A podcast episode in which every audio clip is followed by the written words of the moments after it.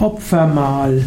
Als Opfermahl bezeichnet man die Mahlzeit, das Essen am Ende eines Opfers. In früheren Zeiten gab es Tieropfer und dann wurden die Tiere anschließend, nachdem sie geopfert wurden, auch als Mahlzeit verzehrt. Es gab zum Beispiel die Frage an den Apostel Paulus, ob man Fleisch essen kann, das auf Opfern dargebracht wurde.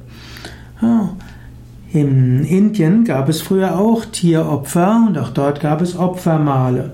Glücklicherweise ist im 7. und 6. Jahrhundert vor Christus das Tieropfer zurückgegangen. Da wurde eine Weile das Tieropfer ersetzt durch ein Teigtier, das also nach Teig nachgemacht wurde. Schließlich wurden diese Opfer auch ersetzt durch Gritta, also flüssiges Fett, Kudung, Holz und Kräuter. Und so wurde dann das Opfermahl nicht mehr bestehend aus dem, was man dargebracht hat, sondern man hatte zusätzlich auch noch Prasad und Speise dargebracht, also Obst und manchmal auch ganze Mahlzeiten. Diese wurden nicht ins Feuer gegeben, sondern vor den Altar gestellt und zum Schluss ausgeteilt.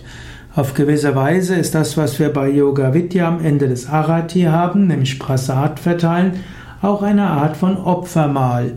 Vor allem, wenn man weiß, dass der Sanskrit-Ausdruck für Opfer Yajna ist und Yajna eben nicht nur Opfer ist, sondern auch jede Art der Verehrung.